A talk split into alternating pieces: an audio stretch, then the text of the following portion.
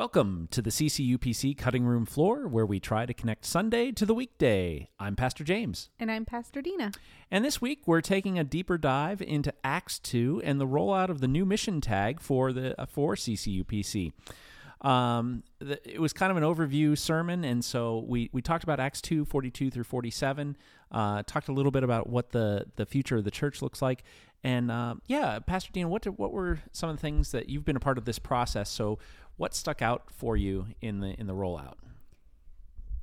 I think first just starting it and realizing that it had been so long since our particular church thought concretely about who we are and where are we going and where is God calling us in the midst of where we're located right now like what is our purpose and i with the kids, I I had them. I I put some Legos out and said, build something, but didn't tell them what to build, and that has been so true of my experience of of church in the last 20 20ish years in seminary and here is there there are good things being done and yet often there are little individual good things that don't necessarily all fit together, which leaves us fighting over the resources and the time and the space and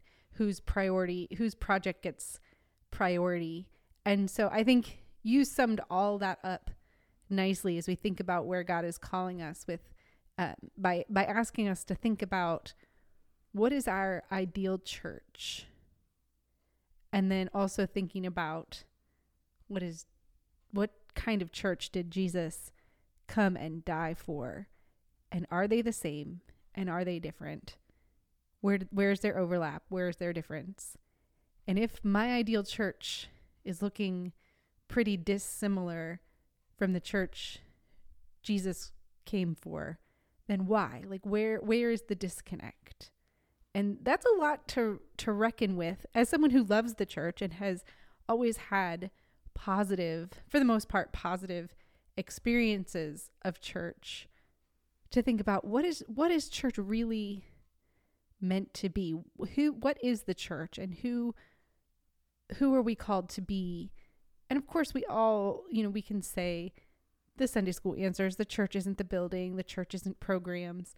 And yet what are we really acting like church is? Where are we putting our resources? Mm. where are we putting our time? What what gets priority? And and those are hard questions to reckon with. I've kind of been bouncing them around in my brain all week really. Um, sorry to start a game of ping pong then in yeah. your in your head. Um, yeah it, it's it's an interesting question because uh, we you know i grew up in in New Castle pa um, and uh, f- if you don't know um, the the 90s probably hit um, just a few years ago in New Castle, I think. Uh, and so we were behind the we were behind the times in a lot of things. And so, in a lot of ways, the the church I grew up in was very much a Christendom church, where you know you just go to church on mm-hmm. because it's Sunday. Um, it was very easy to call people and say, "Hey, it's Sunday, you should come to church," and and and they would um, because it was expected, um, and that produces a certain type of church. Um, mm-hmm you know, it, it was produced by a certain type of culture at a certain time. Um, and it, it's very evident that that time has passed. And so, you know, how does the church act? How's it, how does the church grapple with the new reality? Because the ground has shifted underneath our feet, whether we like it or not.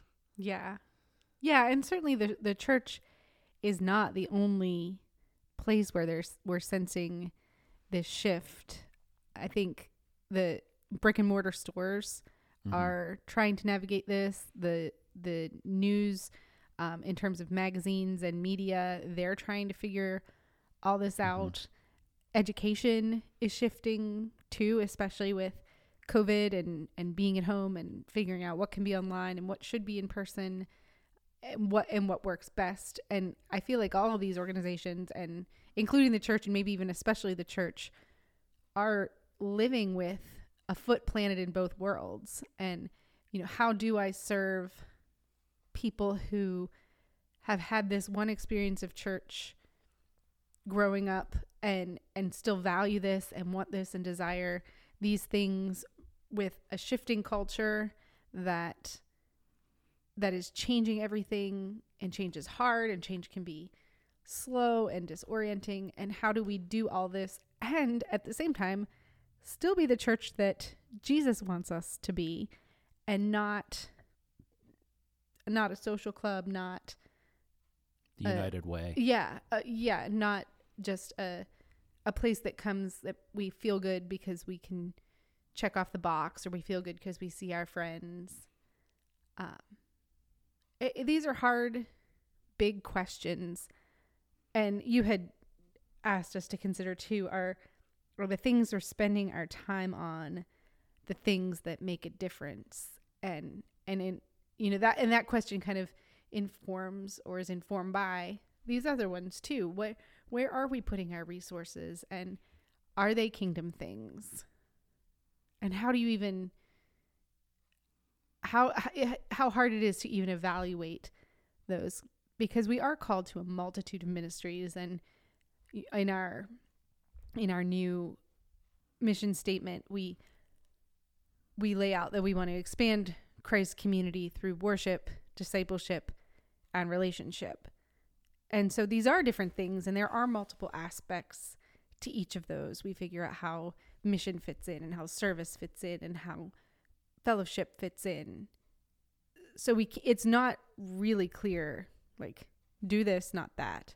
That that the church, the call of the church is so wide, and yet so narrow in in thinking about what Jesus calls us to. That's quite the opening salvo. Yeah. a few things that we could uh, unpack in there. Um, first of all, going back to the fact that the church isn't the only one dealing with change. Um, you know, sometimes churches can feel because we feel the the pain up close. We th- think, "Oh my gosh, does anyone realize what we're going through?" But you brought up, you know, print media struggles with um, with that. You know, it used to be you had your your local newspaper, and that was who you got your news from.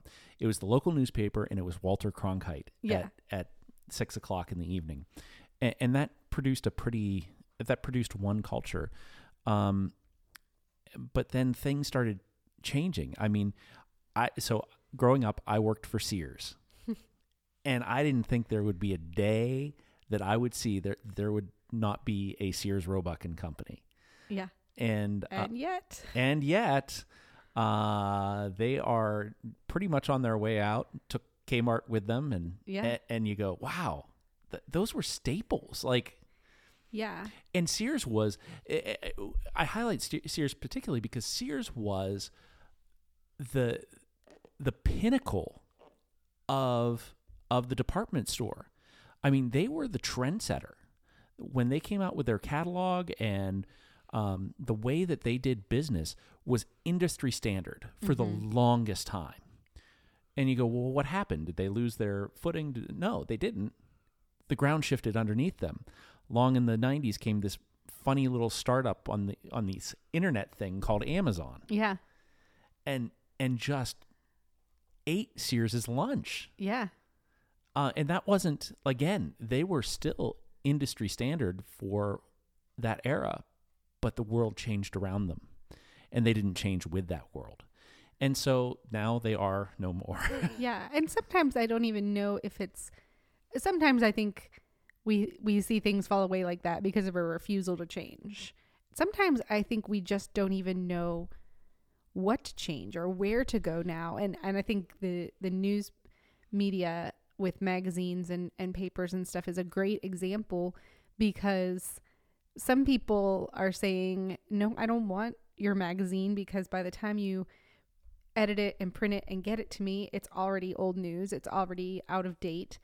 So you better be putting all your best stuff online. While there's a an equally loud group of people saying, "No, I want something to hold in my hands. I don't want something that can be edited, you know, on the fly. I don't I want good solid news." And so you have you have two or more groups of people wanting different things from the same organization and an organization figuring out what is what is our call? What is our our purpose? Who who are we being called to serve? And how do we say to the other group kindly you know this is where we're going and i'm sorry if you, if this is as far as you can go with us and you can't you can't make this jump. And then also as we think even further down the line like we're working so hard to figure out what's going on right now what's coming down the line. Right. and and how are we going to adjust to that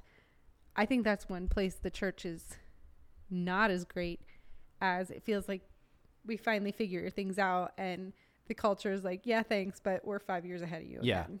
Well, even the the AI conversation that's going on kind of Yeah. took me by surprise, and I I actually do have a Chat GPT account, nice um, uh, and it's it's fascinating to see how computers are becoming more responsive, and what does this mean for human society and human flourishing down the down the pike, especially because, um, you know, especially because what are what are the the values of the culture? Well, uh, the value of the culture is to you know have a good job to be able to raise yourself up. And what happens when you know we start creating things that now take jobs away? Well, we forget that other jobs come available and so on and so forth. But you know, it's just a reminder that if if our values are hitched to the society, to the culture's values, then we are not we're we're going to be worried about every change that comes along.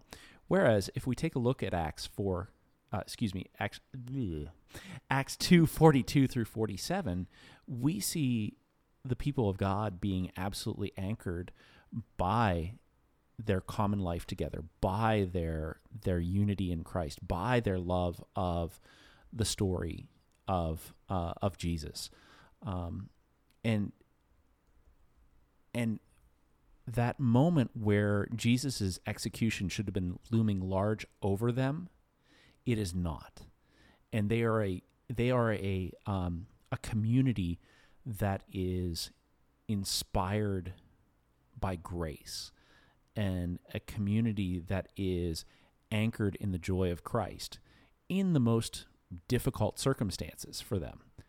yeah I mean, okay, they get 3,000 converts. That's great. But you know what? The Sanhedrin still doesn't like you. yeah And they're still in league with Rome. So, I mean, and so you're still associating yourself with a convicted, uh, you know, yeah uh, uh, you know, uh, treason, uh, someone who committed treason in, in Rome's eyes. Um, so there's still danger, but you never get a sense of that actually in that passage um, because they are anchored to things that matter and last. Um, and, and as a result, they they have these lives of intrigue that, that the people around them not only uh, say, "I wonder what's going on." They they have the respect of the people. Yeah. Yeah, that's and again it kind of comes back to those those questions of are the things we're doing working for the the good of the kingdom? The phrase you use a lot is moving the needle. Are, you know, are we I do use that. are we are we focused on the things that are improving our ministry are we focusing on the things that allow more people to hear the good news? Or are we focused on on the institution? Or are we focused on things that make us feel better? And as i ask those it's not to like i said it's not to slam the the existing church our church or or the church corporate because because so many good things are happening. I mean the Yep. kingdom the kingdom of god is growing is strengthening is changing but but it may not always look i think especially as we take stock of the landscape around us it's not going to look how we think it's going to look. That that maybe numbers and attendance and budgets and flash and and all those things that we use to point to solid churches or good churches or influential churches maybe those aren't the things that are going to endure. Yeah, I'm I'm trying to jot down a couple of thoughts here, um, so that I don't lose them because there were there were two points that I wanted to make in that.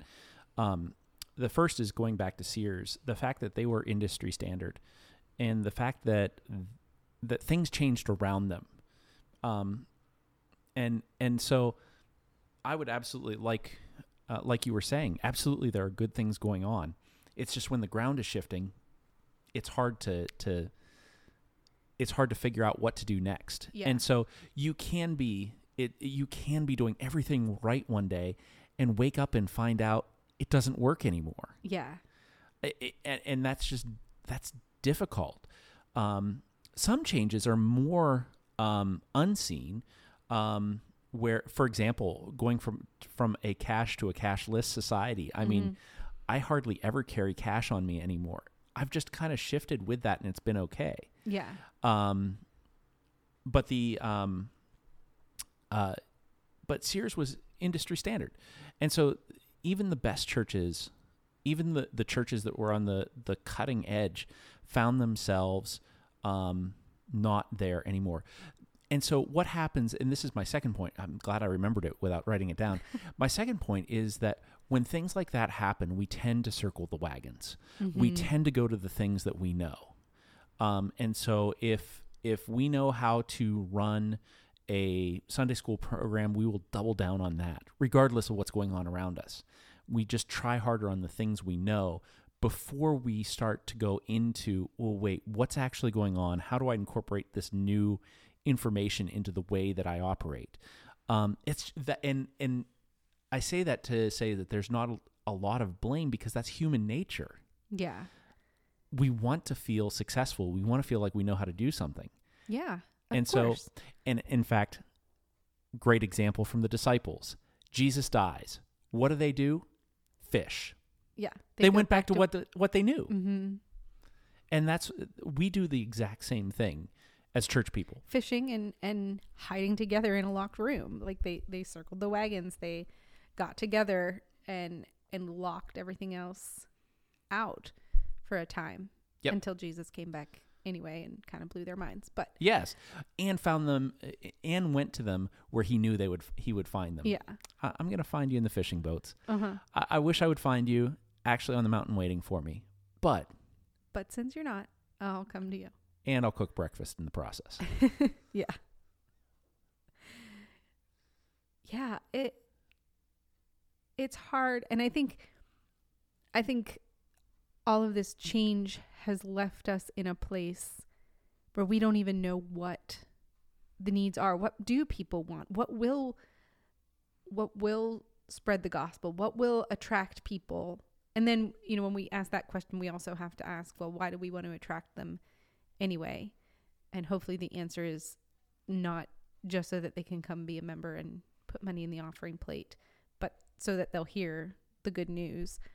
Um, and again, that's a really direct and kind of snotty way to put it, but you know, why do we want to attract them and and how how are we going to do that when we don't know? It's much easier when you can identify a need. It's much easier when you can can look and say, ah, this community is lacking this and so the church can provide that. But it's much harder when you have a bunch of preschool families and that you want to reach and you don't even know what do these families even need. Life is hard out there for the parents of of preschoolers and young children and children of all ages. Um, but what do they even need? How do we even support them? Where do Mm. we start? And you know, we're hearing parents don't want another weekly obligation for themselves or their children. That's not going to happen. They don't want to be asked to serve because they're already tapped out because every other organization is requiring this many hours or this many shifts or or pay $250 or something ridiculous. Um so if these things that we always did aren't what they want, how do we even figure out what what will be successful, what is needed? And and that's a scary hard place to be because we have to reinvent everything. yeah, and and it requires that we go outside of ourselves too, because uh, so many of those conversations where, it, to me, the simple answer is just go talk to them, Yeah. ask. But you know what? That's not a natural response. Um, it's not a natural.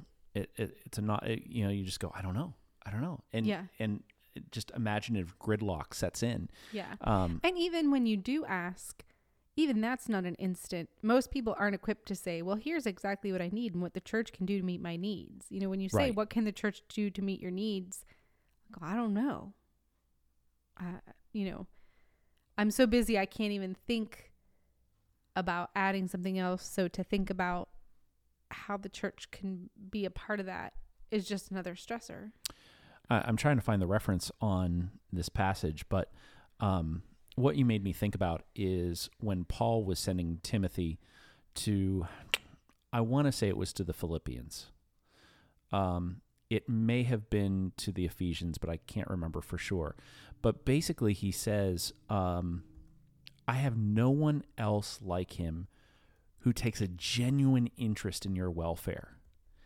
And it's so interesting that that you know uh, again we we put so many questions but are we taking a genuine interest in the welfare of others um you know the the community that's get that we read about in acts 2 is a community that that has a genuine interest in each other's welfare Yeah, they they took care of each other's needs. It's Philippians 2:20. thank you by the way i found it um but yeah they they they sold what they needed to to make sure everyone had what they needed they i assume that in the midst of that that they took care of the health concerns and the the care concerns mm-hmm. and so you do get the sense that this wasn't just giving an offering it, it was it was genuine care for these people who had also joined this new fledgling faith with them that they now they had this kindred kind of of connection that probably in a way obligated them to help like obligated in the best sense of the term in that you know I want this for you the kind of that Mhm. love others as you love you know as as God loved you and as you love yourself like that like I want the best for me and I want the best for you as well and so here's how we can accomplish that together Yeah, yeah, and so it's it gives us a good antidote to the, kind of the gridlock of of right now, where it's like I, I don't know what to do, I don't know where Yeah. to go. Well, we can start by taking a genuine interest. And by the way, that's that's the what Christ did for us. Took a genuine interest mm-hmm. in our welfare, so much that he empties himself of glory, comes down, and dies in, on a cross for us. Um, and so we can start by taking a genuine interest in others' welfare, and that relates to the relationship aspect Mm-hmm. of what we were talking about. Um, And that that's a costly aspect too. I think so often the church reduces that to fellowship, to being physically together, to um, eating a meal together, but but to really enter into relationship with one another is costly. It's hard. It's time consuming. It it breaks your heart. It requires you to choose differently how you use your resources. it's interesting you say that because the word that I came up uh, that was in my mind is transactional. Mm. that that the church very much like the s- society has adopted this transactional nature of relationship where I will stay en- engaged and involved so long as I get X, Y, and Z out of this relationship. Yeah. And and I think th- this is a uh, uh, this is a great warning and, and corrective to say it's not just about what we get out of it. You know, the consumeristic um you know milieu that we have is not to be applied to relationships. Yeah. And again, we do apply that to so much. I know we we spend a, a decent amount of time talking about youth sports, but it's kind of the same. My kid will be a part of your team, so so long as they're getting faster times or growing in their skills or getting the amount of play time. And as soon as those things aren't Mm. happening, then then I'm grumpy and I'm going to take my kid elsewhere. Um, there we were at a swim meet this weekend and kind of mentioned one coach that walked by and a and a swimmer who graduated from our program said, "Yeah, that's what happens when you're not happy with the way your kid's been coached and so you form your own swim team." And and so it's again that's that transactional like I don't like what's happening, I'm going somewhere else or I'm going to make my own. Um and we do that with so many things. You know, I'm not getting anything out of it Yeah. even even our relationships when you well you know i i do all these things for this friend but they never ask me what i need and so i'm done i'm walking away Yeah. i'm not going to put the time into that anymore the I mean, uh, there was a big push. Uh, how many years ago to get all the toxic people out of your life? And and you know, as the church, okay, we have to have boundaries, but at the same time, we have to live in the tension of Jesus died for the toxic people too. yeah Um, and in fact, we were all toxic. yeah before before the redeeming love of Jesus Christ, uh, you know, uh, it brought us back to some semblance of what healthy relationship is, and I, you know, that's going to be important for the church and and can be such a beacon of light in a community, um, even in a, in a more upper middle class community Mhm. where this where the sins and the problems are not quite as evident.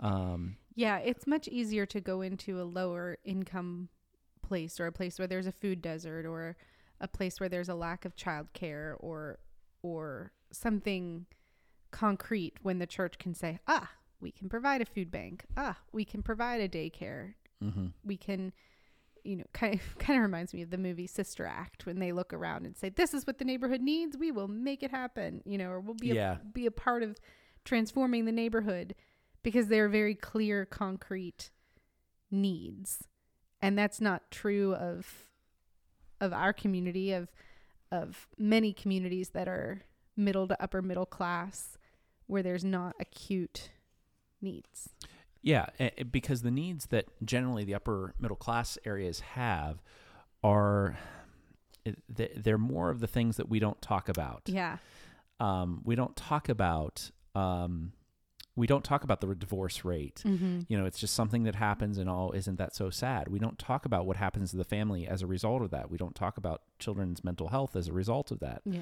what does the breakdown of the family do um, and even uh, even the homelessness rate in some areas that feels like there ought to be zero yeah and you find out oh there are actually over 100 kids that are homeless in this district what are you talking about Yeah. Yeah.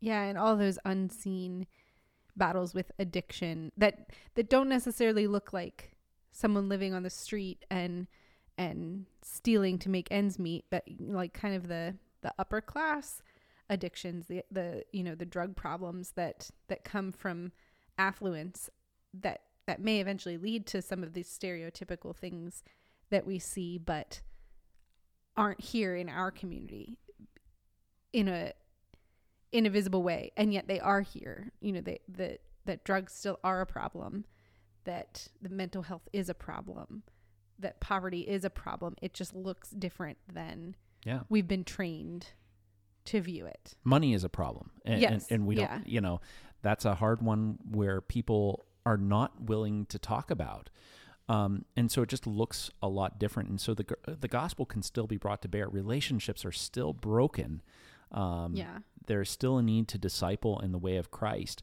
There's and you know worship I mean talk about in you know upper middle class what do we worship in upper upper middle class land you Yeah. know money uh, money, uh, manicured manicured lawns, Yeah. power, influence, status. Um, you know, you throw all those out, and it- they are all things that will come to naught. yeah Um, and but it's so much easier to forget yeah forget um, in those moments.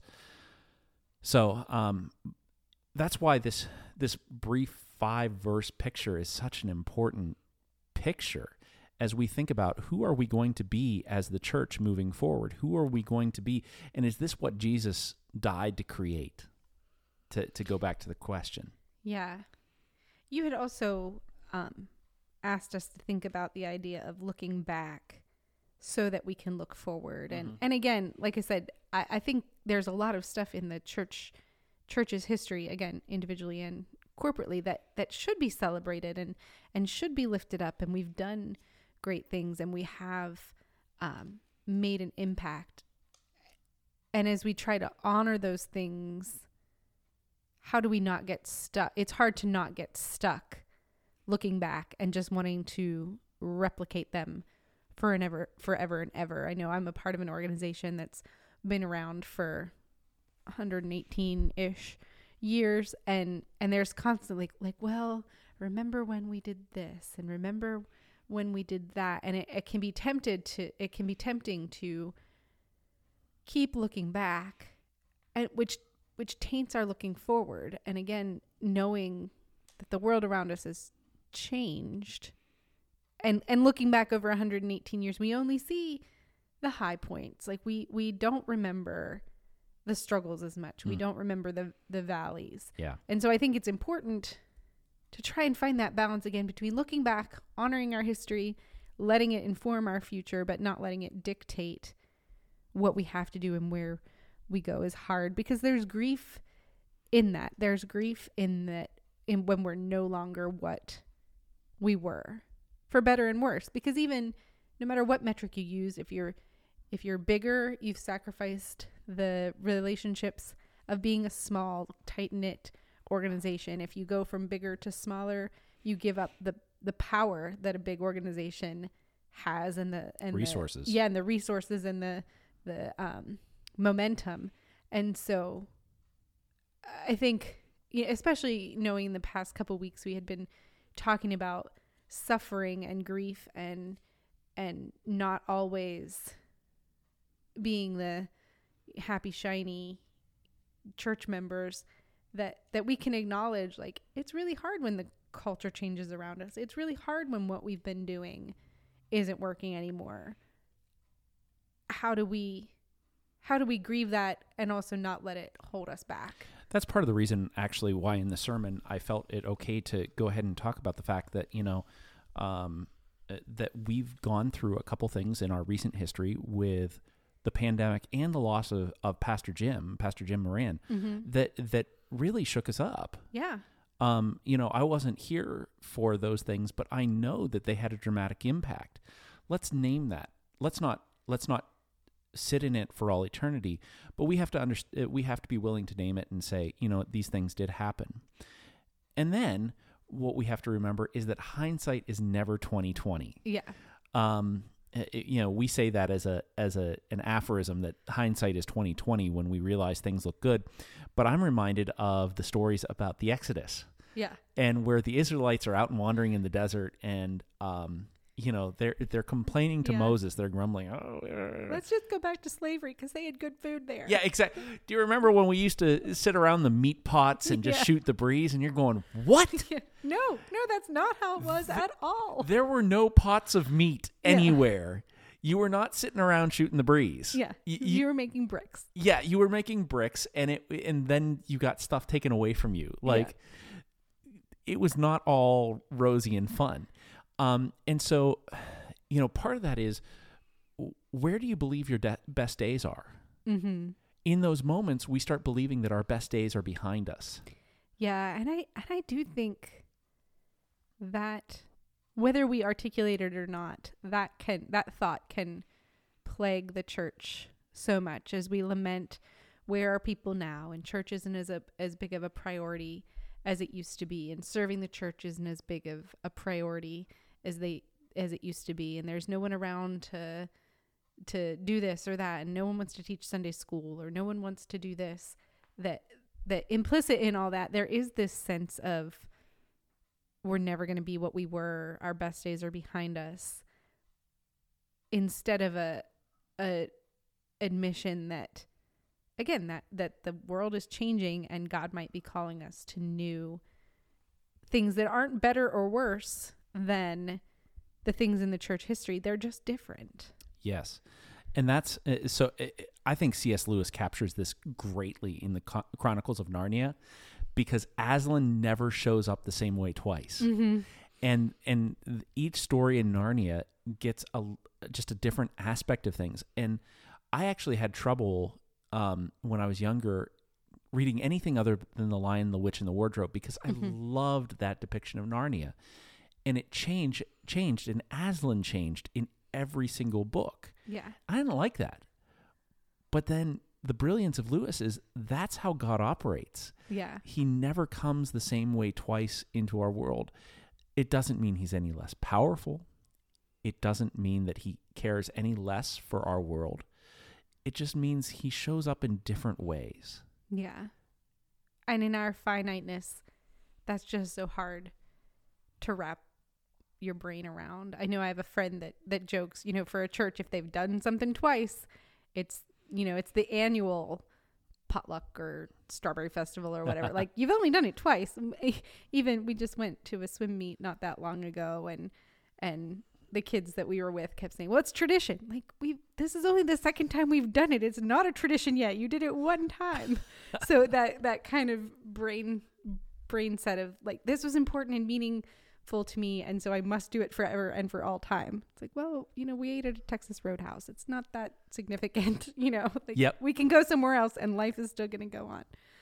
Um and so again, these are these are hard questions that the church needs to ask, but I also think it's important to apply them individually too as we as we do the work in our own hearts about our relationship with God and our relationship with Mm. the church and and our own spiritual health. You know, we talked about being devoted to teaching and fellowship and doing life together and and the church can't expect to be meeting needs and providing fellowship and that deep connection if we're not engaged in those kinds of things ourselves too like the church can't the church can't carry the thrust of those things because we're only as strong as our members and so when we Yeah. when when it comes to discipleship for instance like we're not going to be able to teach and form people If, If- we haven't been taught and formed ourselves. if we haven't been taught and formed and aren't willing to do the work on our on our own as well if we aren't captivated by the word of God, why how would we ever be able to teach someone else to be captivated by it? Yeah. Yeah, and and again, this lifts up a theme that we've we've brought up several times that that life in the church is so much more than than an hour and 15 minutes on Sunday morning or an hour and a half if you count the cookies after.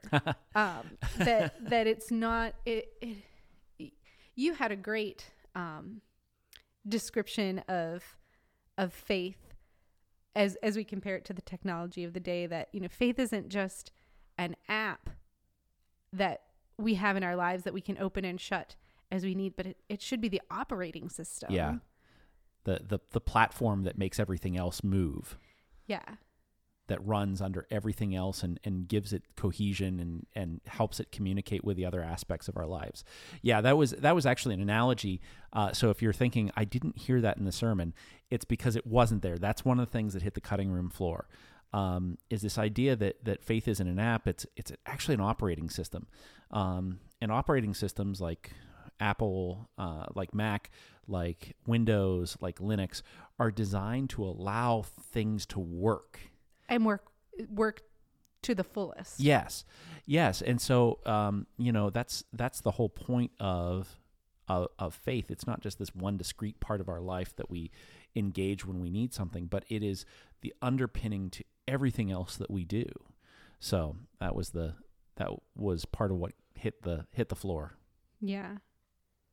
And, and I think as we consider the mission of our church, I do think it's important for each of us to think what is uh, uh, and and this is what I ask the kids to think about like what's the mission of your family? Like what's important to your family? What are the values that your family holds and and where do you want to be spending your time and resources? And I think we you know we do that at the family le- level and at the individual level too. Like what are the priorities in my life? How do they relate to the gospel if that's a priority, which I hope it is.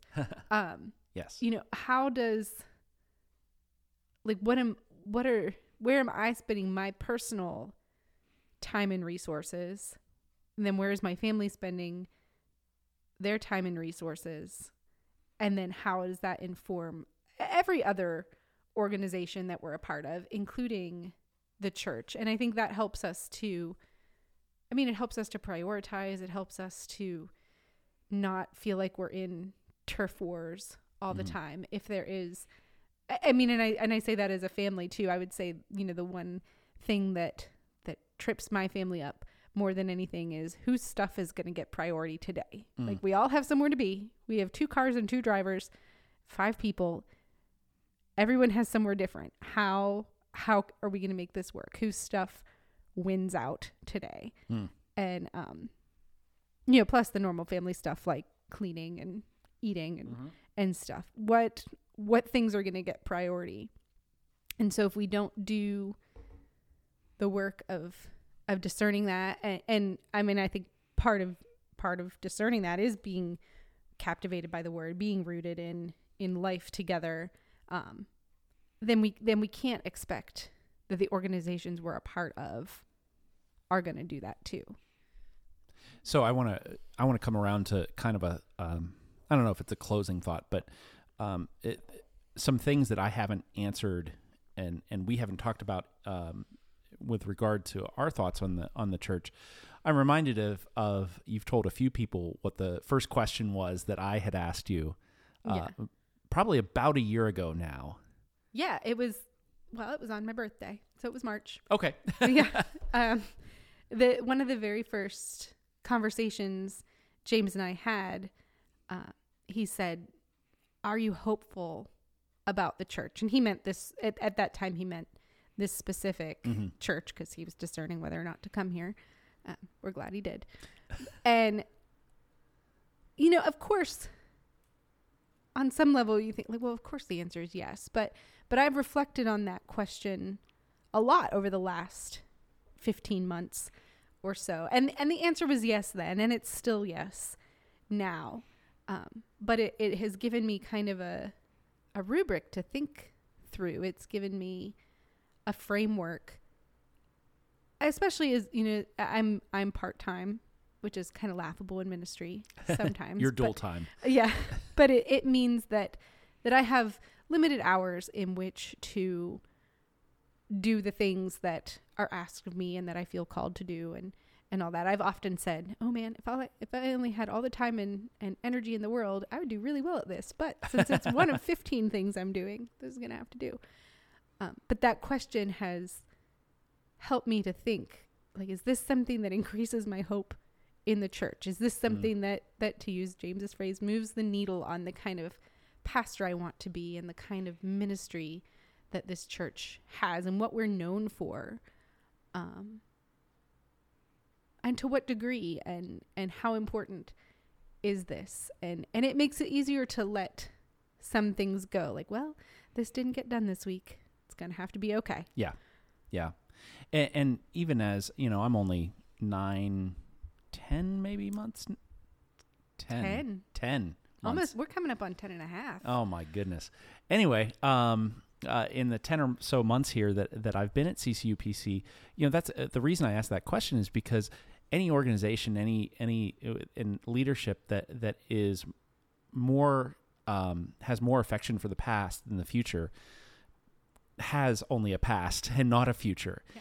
And so, you know, I view a lot of the challenges and a lot of the the changes not as as losses but opportunities for the future. And so, um, you know, as we talk about all this, as we talk about the um, uh, as we talk about the hope for the future and and um, and so on, I see a lot of possibility. I see a lot of hope. I lo- see a lot of areas that the church can speak life into the community. And so, you know, I am energized by seeing the the church as it was, uh, the early church in Acts, and by the possibilities that we can have to engage the area and whatever and I'm sure whatever area you're listening from that there are possibilities for the gospel to really break in and make a meaningful difference in the community. I mean, you know, uh, things are things are not bright and cheery all across the land. No, and that that's a good because when you asked me that question, it did cause me pause. And and like I said, my answer was yes and it still is yes, but you know, 2020 as you said was not kind to us. It was heartbreaking on a corporate level as a church, on an individual le- level, as I said goodbye to a mentor that I loved dearly. Um, the transition was hard. The the pandemic was hard in figuring out all of the logistics of church plus the bigger questions of how should we be together and should we even be together and how do we do this now when there are so many barriers in, in place um, so many things that that 2020 brought that there were moments that that hope was was harder to put my finger on harder to identify. Times when the when the light did seem very far off even if it was still there. Um, and and I think we do well to to acknowledge that even now, like this is a hard time for the church. We have we do have to figure out what's coming next, Mhm. knowing our best days are not behind us. That God still has great things in store for us. But but as I said before, I think we also need to give space to grieve the things that are never going to be again. Like the church is not.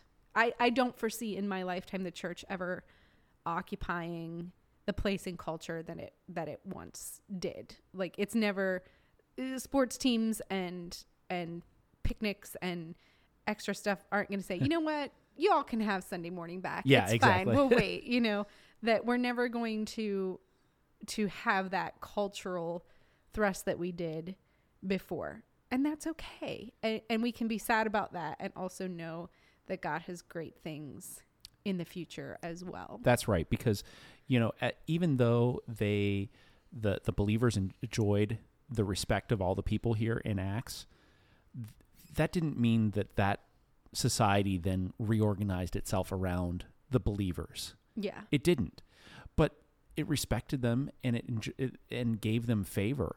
Uh, and I think we need to recognize that um, that respect is not wielding power, Mm-hmm. and that's okay.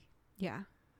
It's interesting. I just watched a documentary about a, a very popular church that did pretty quickly rise to a position of power and influence and and cultural dominance. And then real quickly, you know, it only took one or two scandals and you know, now they've been reduced by probably two thirds of what they Yeah. once were. And and their name is associated with scandal and and that sort of thing. So I, I, I it was just a good reminder that maybe power and influence aren't aren't the things that jesus came and died for Right. even though we feel like that's the best way to change the world around us.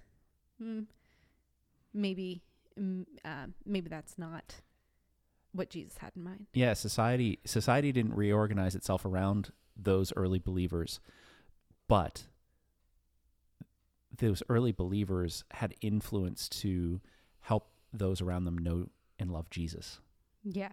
And that's the exciting part of the yeah that's the exciting part of the story and and it didn't end there and they did other things really really well and then you know you just have to read through the rest of paul's letters to know that they also made some really big missteps too and Yep. so i think i think we can take comfort in a church that is still figuring it out and will be until jesus comes back Mm-hmm. That's because right. the culture is going to keep changing and we're going to get a lot of things right and we're also going to get things wrong too and and there'll be places where it's real clear like oh nope this wasn't the thing yeah um and then and there'll be surprising places where we say hey look at what what god did and we didn't even realize that we were being used to be a part of it so Yeah. Yeah. So lots of good things. I think there's a, a lot good in store for the church coming up. I think that uh, this series on vision is going to be, um, I hope it, it helps people see what I see as opportunities and hopefully what you see as, as well as opportunities for the church uh, in the near term and in the long term as well. Although I'm, I, as I mentioned uh, actually prior to recording, um, you know, none of Paul's churches exist anymore. Yeah. You know c- imagine being the elder that shut down the the, the one of paul's churches. Um, at some point they had a last member. Um, but even then their legacy is their faithfulness and, and their faith uh, to the world and they are now uh, part of that great cloud of witnesses that cheers us on yeah yeah that's a humbling thing to think of that that god is eternal the church is not necessarily the church the way we conceive of it is not necessarily called to be eternal. Right, right. So, well, if uh, if you have found this episode helpful, if it has helped you uh, uh, grow your faith in Jesus Christ, eh, or or help you understand something that you need to understand, would you take a moment to uh, like and review and share this on whatever social social media outlet you tend to uh, occupy? Uh, we would really ap- appreciate it, and we want more people to know. Um, more people to know about Jesus and ways that we can follow him. Uh, as well, hit the subscribe button. That way, you can get episodes whenever they pop out. It is the summer. We can't make any guarantees about timing. Nope. Uh, and so uh, that I think is all that we have for today. Yeah. So, other than tell us where you see hope, tell us what you're hopeful for about the church. Tell us the the things that are making a difference in your life. Yes, right please now. do. Please do. Uh, you can email those uh, to our church accounts, either uh, James Benson at ccupc.org or Dena Roy at ccupc.org, if I can say that correctly, because um, uh, we'd love to hear from you.